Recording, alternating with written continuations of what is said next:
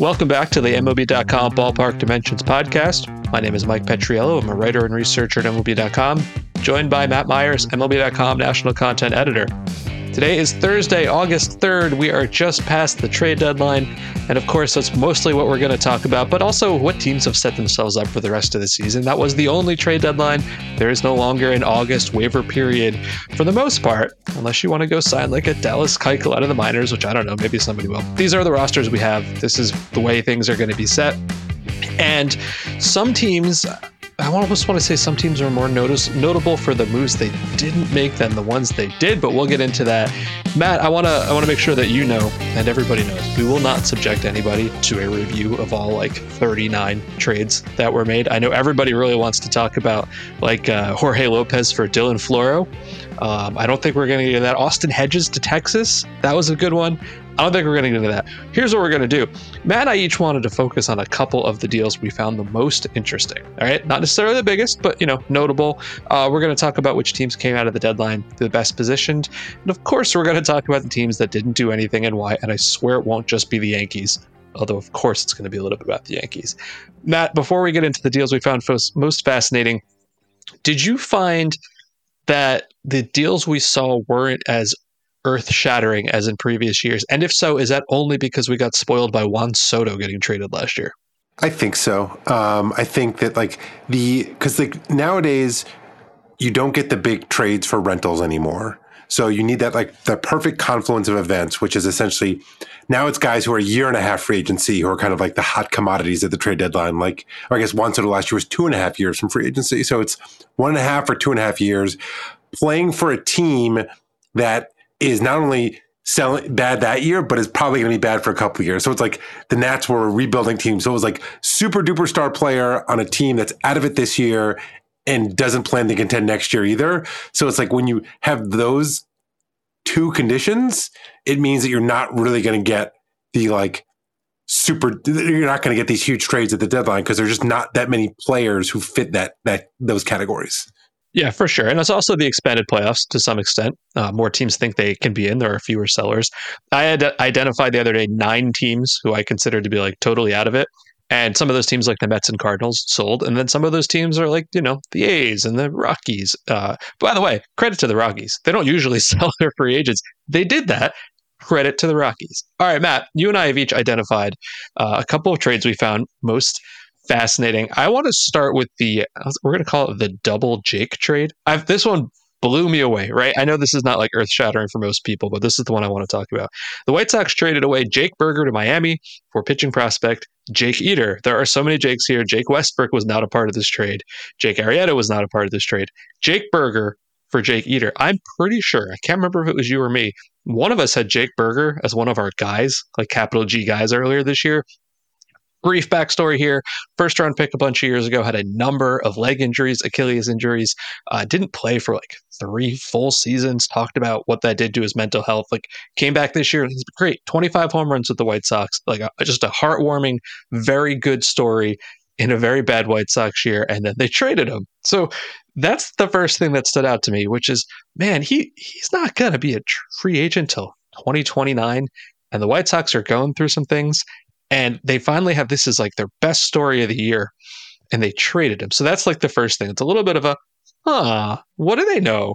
And part of it is there's a little bit of like an old school new school stats thing going on here. 25 home runs in half a season is great. 279 on base percentage is a little less great.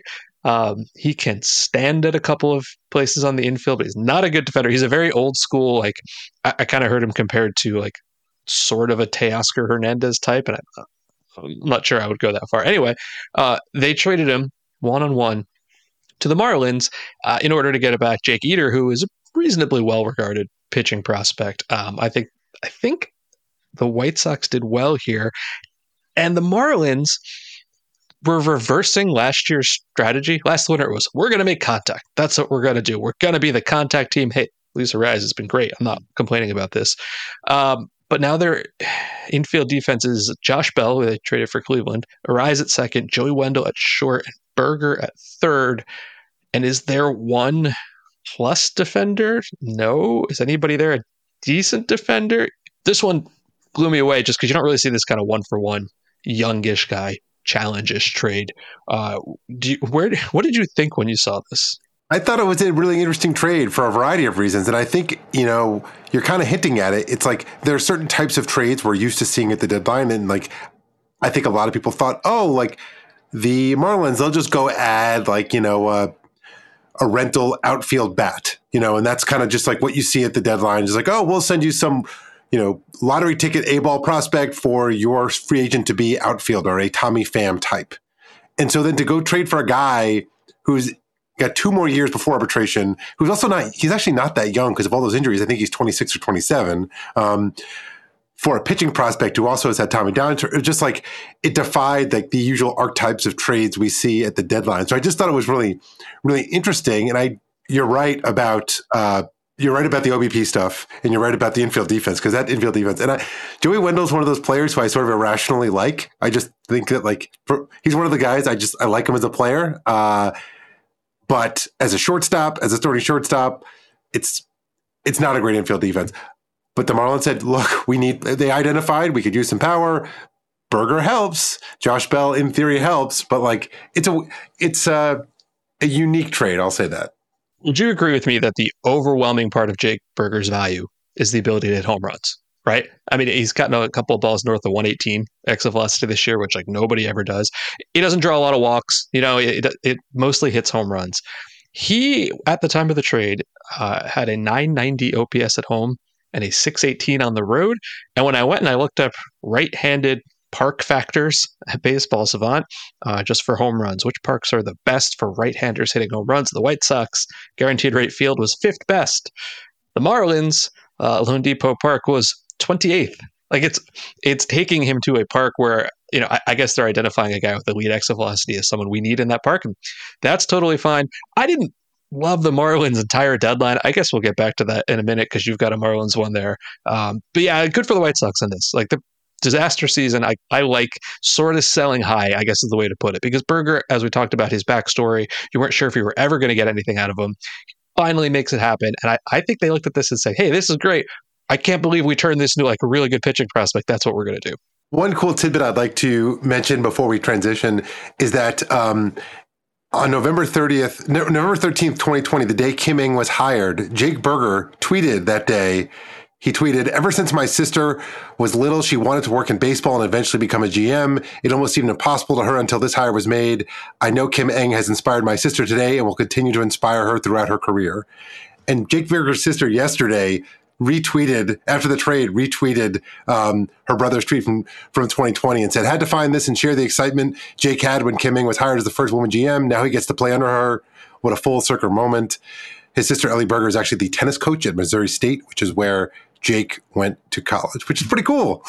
Hey, that's that's actually very cool. Thank you for finding the last good thing that will happen on Twitter. Uh, which, which, moves like stood out to you?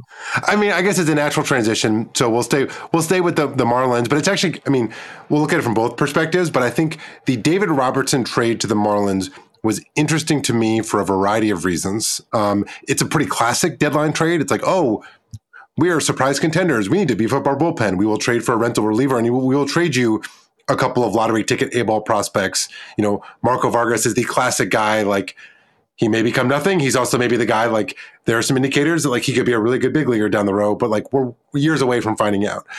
But I thought it was interesting because I thought it was like a clear domino. And if you actually go and look at my slacks with colleague Andrew Simon on Friday morning, I said to him after the trade was happening, because it happened like four days before the deadline. And a lot of people were like, why are the Mets doing this now? They could do this like the day of the deadline. Maybe they should play out this weekend against the Nationals and see where they are in the standings. And I said to Andrew, I said, I didn't think Scherzer and Verlander were going to get traded until now because I think that this was a this was basically the Mets' way of saying to Scherzer and Verlander, you got four days now. You want to think about waiving your no trade clause? You should because we're cleaning house. And I didn't think that Verlander and Scherzer would get traded. I thought they would probably try and keep Verlander because they were like, oh, we want to compete in 2024. They don't really have much pitching. Um, so I thought that was really interesting that like it seemed like it actually played out that way. Because like very quickly the next night, Scherzer was like, uh, I don't know what's going on here. And then literally like 12 hours later, he was traded. and then 48 hours after that, uh, Verlander was traded. So it, it to me, it actually felt like choreographed the wrong word, like calculated. It was like clearly part of a plan that I think actually like kind of seemed to play out as maybe the Mets hoped it would. And we'll see long term how these things work. But I thought that was interesting because of all the way that the dominoes fell subsequently after the Robertson trade. And I know what I'm about to say doesn't actually matter. This is not the way to evaluate a trade. I 100% know this. David Robertson has been awful for the Marlins so far. He got three games. He's given up home runs in each of the last two. Uh, he blew a big one. I mean, that's. I will not pretend that I know very much about the minor leaguers that the Mets got. You know, I'm, I'm not a low level prospect hound, but people I follow who I do respect love Marco Vargas. Um, I, I for 20 innings or so of Robertson, which is what they were going to get at the end of a season that was pretty much done to get a lottery ticket, sure, that was a pretty good deal for the Mets. I actually like what the Mets have done, and I'm not just saying that because I'm watching Max Scherzer struggle to throw strikes right now. Um, certainly, that's a larger conversation. The fact that their season has been a disaster is not the plan, but turning that around, I thought for those guys was good. I'm with you. I thought that was an interesting one. Here's the other one I wanted to talk about. Uh, I guess unintentionally, I picked two for one, one for one trades. I guess those fascinate me in a way I didn't realize.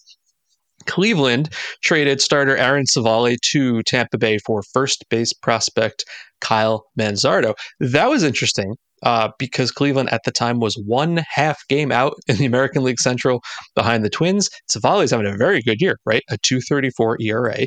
And more than that, I don't know if you've noticed, the Cleveland rotation is in absolute tatters. Bieber is probably out for the year, and Triston McKenzie's been hurt.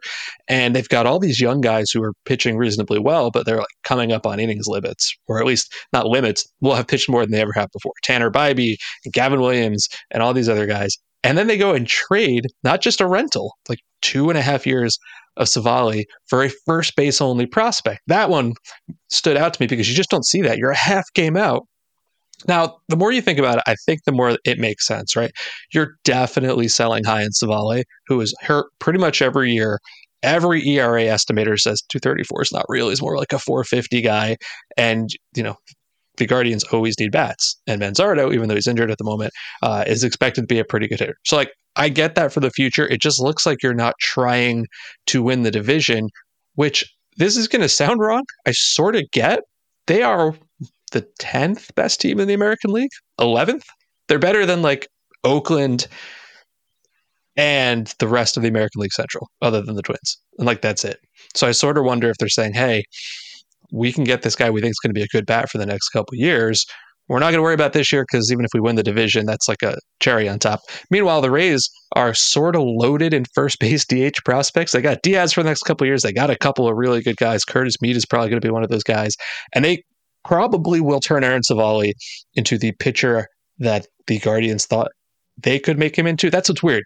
It's not like coming from the Rockies. Cleveland's a pitching factory, but they're going to make him into, I don't know, their next Robert Stephenson, Zach Eflin, because just what the Rays do. I love one for one trades like this. Yeah, I mean, the, the, your point about like, oh, the ERA estimators know that he's more of a four ERA pitcher than a two point four. Like, I'm pretty sure the Rays are aware of this, right? Like, the, oh, yeah. that's like yes. that's, that's like it, the the Rays clearly know this and are probably are comfortable with the pitcher they're getting. And if there's any organization I trust with a you know sort of a pitcher to sort of get the most out of them, it's the Rays. But the Guardians, they need players like this, right? They they desperately need power bats. You know, J- Josh Bell did not work out for them, although he had like three hits in his first game for the Marlins. So, but this is what they need. And, but it's still it's still weird and we'll talk more later about the teams that really didn't do anything to increase their odds and i think even though the guardians made moves they didn't really do anything to increase their odds. We talked about them trading Amed Rosario last week for Noah Syndergaard, and Noah Syndergaard in his first outing had one of the weirdest outings in Major League history, where it was like what five and two thirds and no runs allowed, but it was like the biggest since we started tracking. Correct me if I'm wrong. Since we started tracking, literally the biggest gap in a starting pitcher between their expected weight on base and weight on base in a specific game. Yeah. So what happened was, uh, since you brought it up, he, he, ended up with an earned run on his record, but there was just runners on base, and the reliever let in one of those runs. Um, and I was so funny. Everybody was watching and going, "Wow, he's shutting out the Astros in Houston. Syndergaard's dealing."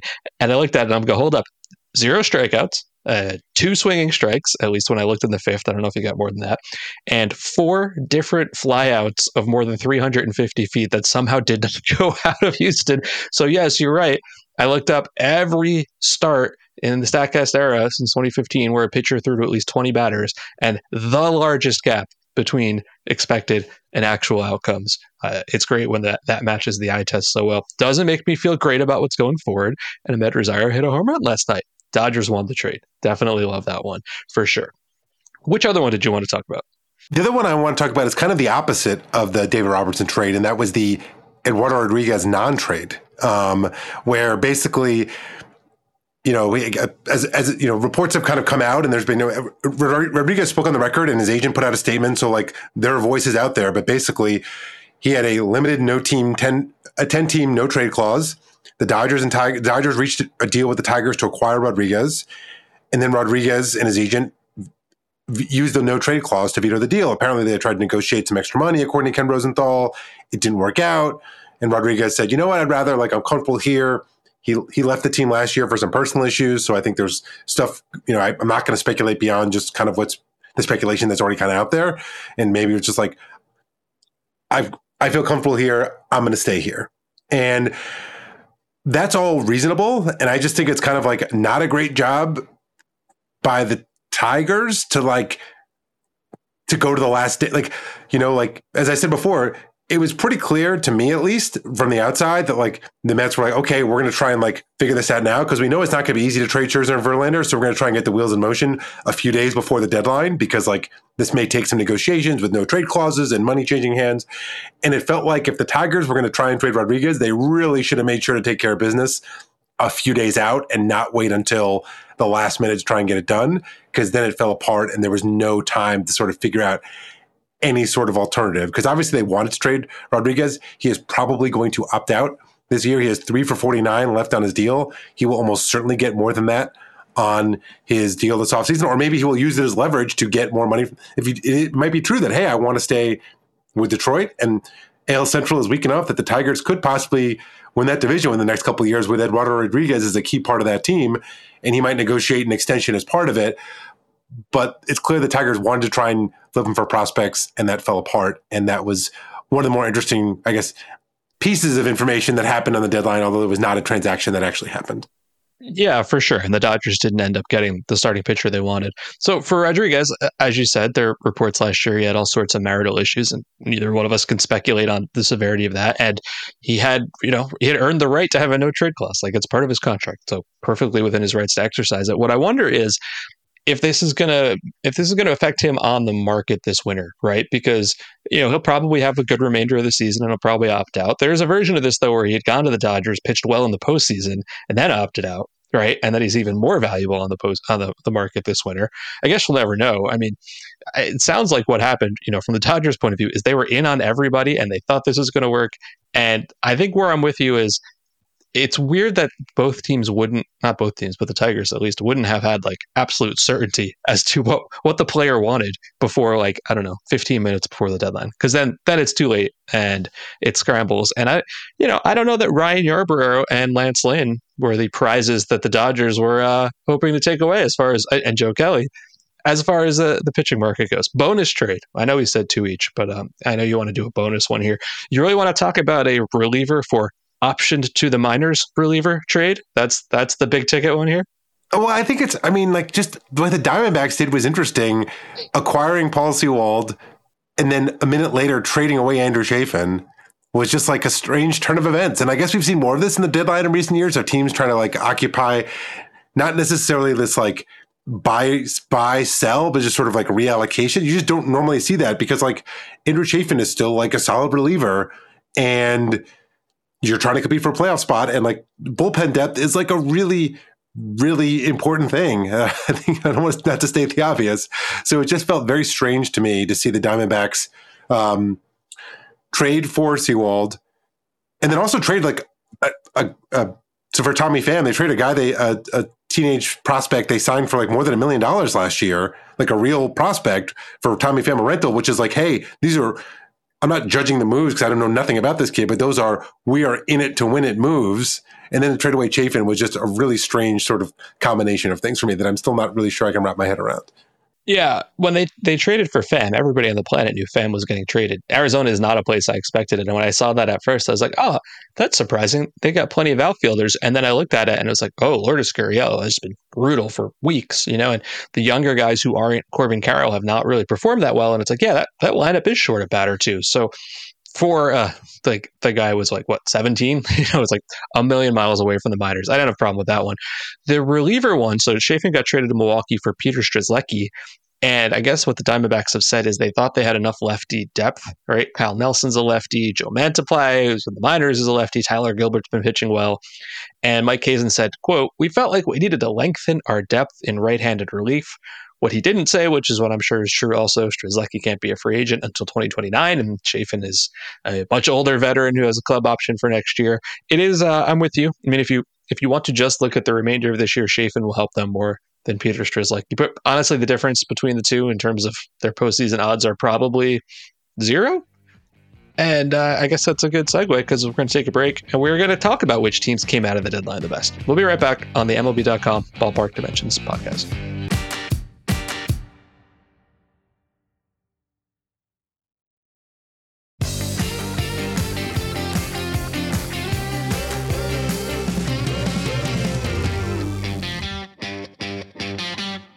Back on the Ballpark Dimensions podcast. Mike Petriello and Matt Meyers. This week, we're focusing on the trade deadline. We want to talk about which teams came out of it the best. There's really a number of different ways that you can do this. You can simply compare the projected wins above replacement. You can look at the projected playoff odds. You can simply just look at the guys who are moved and say, I like this team better than that. It's it's an inexact science. Uh, a couple of our friends have attempted to put some math to it. Uh, Eno Sarris at the Athletic looked at each team's wins above replacement rankings, and he came away with the fact that the Cubs did the best, which is interesting because they didn't do a whole lot. But on the other hand, when you think about like the Cardinals moving backwards and other teams moving backwards, you could stand still and still move ahead. If that makes sense. Uh, so he had the Cardinals, Brewers, Red Sox, Rangers, Astros. Dan Szymborski, who runs the ZiPS projection system, went and looked at everyone's playoff odds before and after. He came away with Rangers, Cubs, Brewers, Astros, which is uh, very similar. Uh, but this is one note that Dan had that I thought was really interesting. He's been doing this for a long time. And he said, This is the smallest projection change for a team on top of the chart in all the years I've been doing this. So basically, what he said was the moves didn't really move the needle a whole lot, uh, at least in terms of making the playoffs. I think you know, we can look back at when when somebody gets that third wild card and say, "Oh yeah, Mark Mark Canha went off for like three weeks, and that definitely did it." Um, but it doesn't seem like anybody really like totally changed the way that their team is constructed. The the two teams I think that stand out to me um, were ones that appeared on both these lists: the Rangers and the Cubs. Here is my hottest Rangers take, Matt. The best starting pitcher they acquired for the remainder of the season is Jordan Montgomery, not Max Scherzer. Are we ready for this? Who's going to disagree with me? Is it you? I'd like to hear the case. Oh, I, now I have to make a case. Oh man. Uh, okay, here's the case. Uh, Max Scherzer is a no doubt slam dunk Hall of Famer without question, first ballot. He's just not pitching like that this year. You know, he was fine for the Mets. Uh, you know, 401 ERA and the strikeout rate was down. He's not looking that good today. I think Montgomery is underrated. I think the truth is they really did need both. You know, Eovaldi, uh, it's on the injured list right now. Most of their other starting pitchers have been struggling. Obviously, DeGrom's not coming back. Uh, the other thing about the Rangers, when we think about the deadline, we tend to think of like the last, I don't know, week. Remember, it's the end of June. They got Aroldis Chapman, which is like a huge deal. We, people tend to forget that. Uh, and he, he's been very good for them. Uh, he is one of the few game changing relievers, I think, around. And, you know, the Rangers are in a tight fight. And you know what I said I wasn't going to talk about it, but they got Austin Hedges, right? He cannot hit better than I can. He, like if you look at the, we're on a little Zoom call here. It's me and Matt and our producer Alex. And if you put Austin Hedges in this room, I would say the four of us are equal quality hitters. That's how dire it is. Um, but if you look at the defensive metrics, he is maybe the best defender in baseball, which makes sense because the way he hits, if he's still in baseball, it's because he's a great defender. And the Rangers lost Jonah Heim, who was an all star who hurt his wrist, and it's unclear if he's going to be back before the end of the season. And if you can go out and get Austin Hedges to, you know, back up Mitch Garver, who hit a home run today, and, you know, manage a pitching staff, that's one of those under the radar deals that I, I think will be hard to see the value in, but I really like it nonetheless. I wonder how much this analysis would change if the Astros hadn't gone out and acquired Justin Verlander. Like, if, you know, the Rangers, I imagine the gap would have been a lot, maybe not a lot larger, but like, you know, the, the, the Rangers basically went, and I, am curious if they would have still done it if the Rangers had not gotten Scherzer, if they still would have felt motivated to go get Verlander. But basically, they went and, and reacted directly to what the Rangers were doing by adding starting pitcher by maybe adding the. It's again, Verlander is not the same guy, but he's been like reasonably effective. Um, so I feel like, you know, Dan Szymborski said this is the smallest he's ever seen. I wonder how different it would look if the Astros hadn't acquired Verlander. Does that make sense? It, it, does. I saw one take, and I cannot for the life of me remember who said it. So I, I apologize. And this this might be giving Steve Cohen too much credit. It might be a little galaxy brained. But the idea was basically, well, because the Mets sent Scherzer to Texas, that motivated Houston and kind of got the Verlander market going. And by doing that, they juiced their own market and got a better return for Verlander. And they did, by the way. They got a really good return for Justin Verlander, which, you know, as we've talked about internally here, they if they wanted Verlander, they could have just re-signed him last year and not have to had send away these top prospects. Like, you know, Drew Gilbert's really good. Um, I think what the Mets did there to re, you know, reallocate that money, even though this year is a, a mess. And I know there were a lot of comments that came out after Max Scherzer talked to Billy Eppler That worked out. The, the Cubs one is fun for me um, Jeimer Candelario, I did not think he was going back home. And I don't know if you've noticed uh, the first two games that he has played with the Cubs. He went four for five in the first game and went four for five in the second game. And the Cubs beat the Reds by a cumulative score of 1,100 to 13. That's not a typo. That's, that's basically how it happened. The Cubs are, you know, when you look at what should my team do, um, you you try to look at it in the long view. You know, you try not to get sucked in by small sample size, and the Cubs kept winning. And even though I don't buy into what Cody Bellinger is doing at all, and then uh, Marcus Stroman is injured, they kept winning, and now they're back in the playoff race. And they said, not only are we not selling, we're buying. And Candelario has looked great. Obviously, I don't, I don't know that I totally buy into the Cubs, but I think I'm happy they didn't tear it down. They're in a better position than they were. For sure. I mean, as an indication of those first two games of Candelario back with the Cubs, uh, Luke Maile pitched in a, a catcher uh, pitched in both games for the Reds. So that's how things are going for them. We'll, we'll talk about them in a second. Uh, but yeah, I mean, the Cubs, I mean, they have run differential is not everything. And these last two games have perhaps skewed a little bit, but they have by far the best run differential in their division. They are plus 77. The Brewers are minus 17. The Reds are minus, the, uh, sorry, the Brewers are minus 15. The Reds are minus 17. I did not see this coming. I thought the Cubs would be better, would be like a competitive team this year. But as you said, they've kept winning. And trading Bellinger didn't really make sense because they can give him a qualifying offer this offseason. And Stroman was tough because I think these these pitchers with with opt outs are very tricky to trade for because the team who's acquiring them is sort of taking on all the risk because they know, oh, if I, if I give up a lot for him, and he bolts I gave up a lot, and he I and he bolted. I can't give him a qualifying offer. But if he stays, it's only because he either pitched terribly or got hurt. So it's like, and and Stroman did get hurt, and he's out on the IL now, and that might be the th- biggest thing that hurts the Cubs' playoff odds going forward right now because it's a hip injury. It's unclear. He's not been effective recently it's unclear what they're going to get from him um, in the for the rest of the season. So that said, like good for the Cubs, makes it more interesting. That race could be an interesting three team race. And now actually the, the the NL wild card race is such that like it looked like maybe the NL Central would only get one team in, but now they're like all firmly in the wild card race. So it's it's it's pretty wide open. So it's the more contenders, the better. The more fun MLB TV is to watch every night. So there's more options for the viewer to see games that have playoff playoff implications. So uh, I'm here for it. No, I, I refuse to acknowledge a scenario where the Centrals get more than one team. That's uh, that's not going to happen. Uh, I'm going to pretend I didn't hear that. Did you know the Cubs have the most plate appearances in baseball this year with a runner in scoring position? Literally the Cubs. That was surprising to me because I don't look at them as like this super deep lineup, but um, that's the way it's been. All right, we're going to take a break. We're going to come back and we're going to talk about some of the teams that didn't really do anything.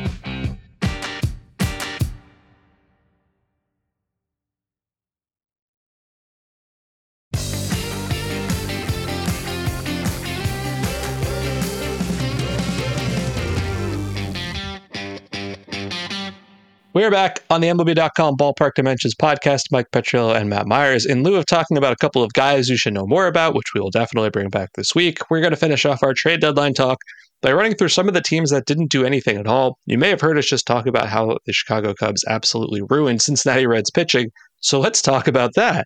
The Reds uh, desperately needed some pitching, and they didn't. They didn't really do anything. And I get it, right? They're probably a year ahead of schedule. This isn't necessarily the time to go all in. You know, they've got all these young prospects, but they're also, uh, at least at, at the time I'm looking at it here, in first place by half a game. And I know we're going to get Hunter Greene back. We're going to get Nick Lodolo back. Fine. I don't know that I would rely necessarily on the health of either of those guys.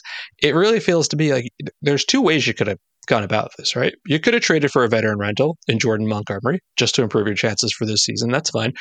But I, I wouldn't have hated the long term, you know, outlook here. Like a, a Dylan Cease. You might say, well, we've got lots of young pitching coming up. That's great, but also, why don't you have Dylan Cease? Could you have done that without Elly De La Cruz? Yeah, I'm sure. You. This is a team that has so many infielders. A lot of these words I'm saying are exactly the words I would say about the Orioles, by the way, and may say about the Orioles in about six minutes. You could have traded for some kind of pitcher. And I just feel like it's a missed opportunity. You know, uh, it, it, you're in first place and your rotation is a huge hole and nothing happened here. Have you read anything that explains this, Matt? Nothing, uh, and I admit I've not read everything about the Reds, but I've not seen a great explanation yet. And I'm I'm I'm with you.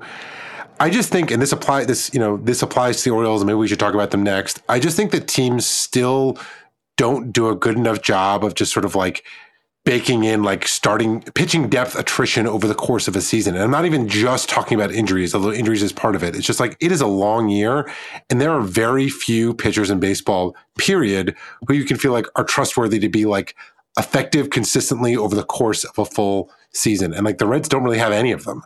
So like they need bulk is what they just need more people who are capable of giving them like decent innings, even if they're not stars. But but like if they had tried to go the route of be like, hey, let's trade Noelvi Marte for like a Dylan Cease kind of thing, that would have made sense. But even still, just like some more reliable pitchers, because even like Nick Lodolo, Nick Lodolo was like pretty ineffective this season. Like he's not he's not a plan. Like Hunter Greene, at least okay now has a little bit of a track record of being a pretty good pitcher. He's not perfect, but like he will help. Like Nick Lodolo, it's unclear if you actually want him in your rotation pitching big innings down the stretch the way he the way he looked earlier this season. So that's like for me, that's the issue. Like even looking at the Reds, like you know, two months ago when they were like the night they started as like the the, the feel good story of the year, I was looking at the pitching staff. I was like, how are they going to get through the season with this staff? And like that's where we are right now. And we saw it the last two days in Wrigley Field where they've got a backup catcher pitching in multiple games. You know, Ben Lively giving up 13 runs the other night, starting for the Reds. So it's just like this is you know there is no used to be you know August 31st you could still grab a couple of like scrap heap guys to get you through the final month of the season. This is it. This is the trade deadline. So to not do anything is just kind of a a, a, a missed opportunity. And if I was a fan, would feel like a big bummer. Yeah, I, I don't like to lean on vibes too much, but if you think about the Reds, the vibes coming into the season were not great right? Because of a lot of reasons. And then all of a sudden they were the king of vibes. And then now you're sort of letting some of that go. Do, do you know, Matt, what ranking they have in uh, starting rotation, Fangraphs rest of season projections of the 30 teams? Where are the Reds ranked? Low. Yeah, but better than you think. 22nd. Uh, it's okay. not as awful. Tw- do you know who's 21st? Uh, the very, very similar Baltimore Orioles, who at least did make a trade. Jack Flaherty is going to start. He might actually be starting already. But anyway, the game is supposed to be on about the same time as we're recording this on Thursday afternoon. Jack Flaherty is an interesting ad. Um, I I like him as a guy getting out of uh, a, a, weird situation in St. Louis to see if he can maybe shove in the playoffs or a, a, playoff push for the Orioles. Certainly has not been the same kind of guy the last couple years. Like when his velocity is on, he's fine. When his velocity is down, he gets hit real hard. And it does seem to be like a start to start basis for that. They didn't add anybody aside from him. You know, Dylan Cease was a guy everybody talked about there. I assume the White Sox had some massive you know uh, demand for that, which is fine. But again, they've got tons of infielders, they've got the prospects. They seem to not have worried too much about the fact that the bullpen is getting overworked because uh, Yennier Cano is certainly not the same guy he was earlier in the season. Felix Bautista still looks great, but there are only so many days in a row you can pitch him uh, all the time. And Matt, I don't know if you watched any of the Orioles Blue Jays game last night, but they brought in Shintaro Fujinami, and it was tough to watch. He hit I don't remember, let's say 11 batters. Uh, walked in a couple runs. He looked like he could not throw a strike. I, I, I would have been frightened to stand in the box, I think, because he's got one of the strongest arms in baseball and no idea where the ball is going. And I don't know how you trust him right now. And I kind of thought they would get another bullpen arm to kind of back those guys up. Yeah, Cano is like the perfect example of the phenomenon I was talking about before, where it's like this is his first year of being an effective, like excellent all star level reliever. And I'm not saying like he's been pretty ineffective for a few weeks now. And I'm not saying he can't recapture it. It could just be like long season. Maybe they give him a little more rest than usual. You know, you've talked about his arm slot, arm slot dropping, and like there's like visible like things you can point to that suggest that show why he's been less effective. But he's exactly the kind of guy where it's like, are we really just going to assume he's going to be unhittable the entire season? Like it's not. You can't really make that assumption. And I do think like the Orioles probably more so than the Reds. And hey, like they've built this really great core of young players, especially young position players.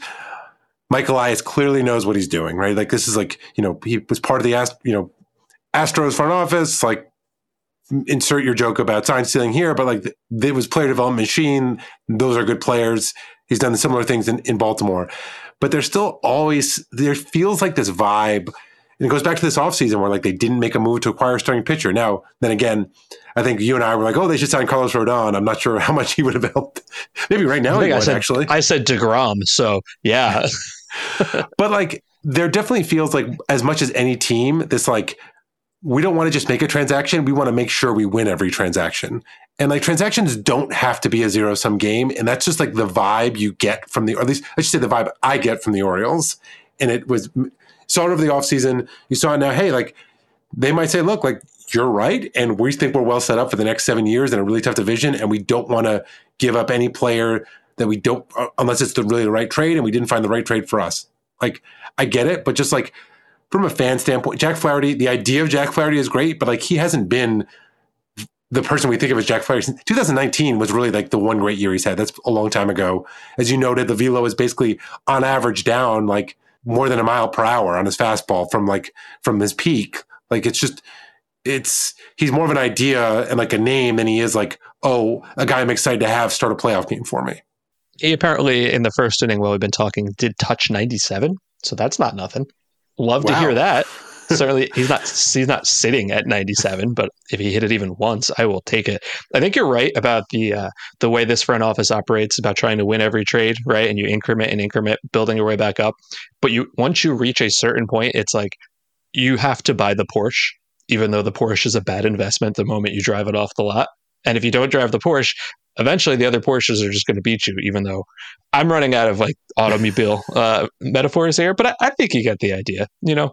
Um, two other teams I want to talk about the Twins, who I believe the Twins improved their playoff odds by doing nothing just because Cleveland hurt their playoff odds and the other three teams are irrelevant. And boy, Twins fans are not happy. They they weren't even looking for that much, right? I know Joe Ryan has not been very good lately, but for the first time in that's, that's an understatement. He's given up yeah. 17 home runs in his last 32 innings. Is that bad? Do you not want that? Anyway, the, the rotation for the first time in forever, the Twins have not been like actively desperate for rotation help, right? What they needed was a bullpen improvement and a right-handed hitting outfielder because they have way too many left-handed hitting outfielders. Those are mild things to ask at the deadline, right? They didn't do either. And I wonder how much of it is we think Cleveland stinks, so we're going to win this division. I wonder how much of it is looking back at last year where they made big moves that have absolutely exploded in their faces, right? They had Yennier Cano, they traded him. Jorge Lopez failed. Uh, Tyler Mahle got hurt. None of those trades have actually worked out. And I, I, I don't know. I wonder if it's also the same kind of thing of we we don't want to lose a trade, right? You could have traded Matt Wallner. You could have traded I don't know Trevor Larnach. You could have done something. And so they did nothing. And I think that's a that is rough for Twins fans.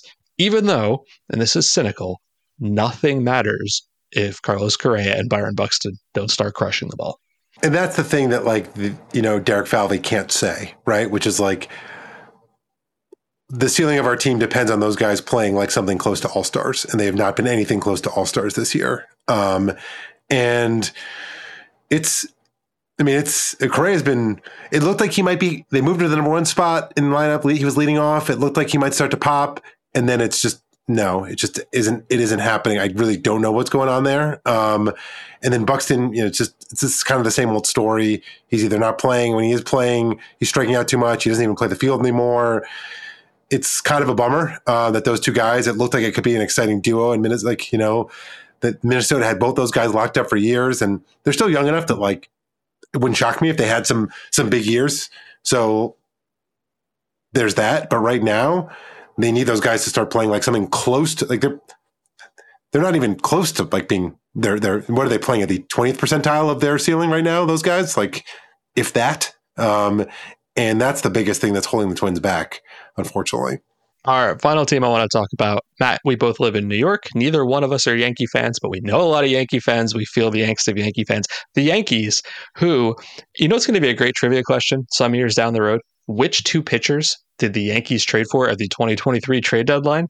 And it's going to be, drum roll please, Spencer Howard and Keynan Middleton, who I like things about each of those guys. This is not what Yankee fans are going for. I I don't this is a tough thing to say about any team, but I think especially the Yankees, the team was not good enough to add to. Right, like they they have failed in pretty much every way a team can fail, except for like Gerrit Cole, who's been very good. I know Judge is back.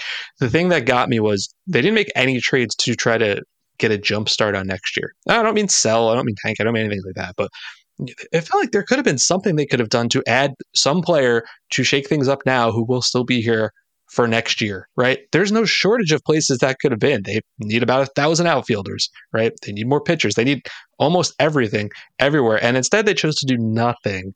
And I think that's that is tougher for Yankee fans than for Twins fans, right? Because you're just basically saying, We're okay. You can watch the same team that you've watched all season long.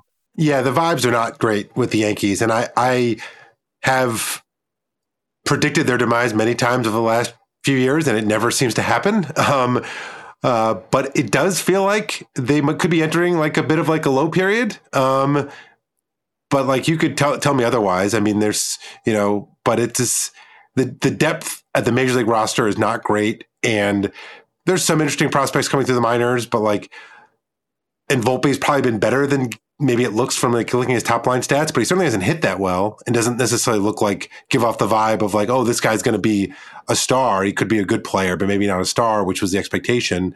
Not to mention the fact that as good as Judge is, he misses a lot of time, and it's hard to know exactly how he's going to to age. Um, so I could think that that's all part of like the the ancillary angst that's going on is not just this year, but looking beyond. I mean, you shared a stat with me this morning that like blew my mind. What is this? Like the Yankees have the fewest runners in scoring position in baseball. Like, what, what was? Fewest, make sure I get this uh, uh, right. Fewest plate appearances, yeah. Fewest plate appearances with runners in baseball by like fifty behind the White Sox with runners in scoring position. Yes, which is bad. Which you know you kind of want those to drive and run. So they're just not getting on base. They're like everybody on this off like Anthony Rizzo looks like he's totally toast, which is wild because he looked really good to start the season. I, I, I don't, you know, Sean Casey, the new hitting coach, is not going to fix this. No disrespect intended to him. It is an unfixable situation. I think that is the sad truth. Here is an here is an unanswerable question for you. Which New York team is back in the playoffs sooner?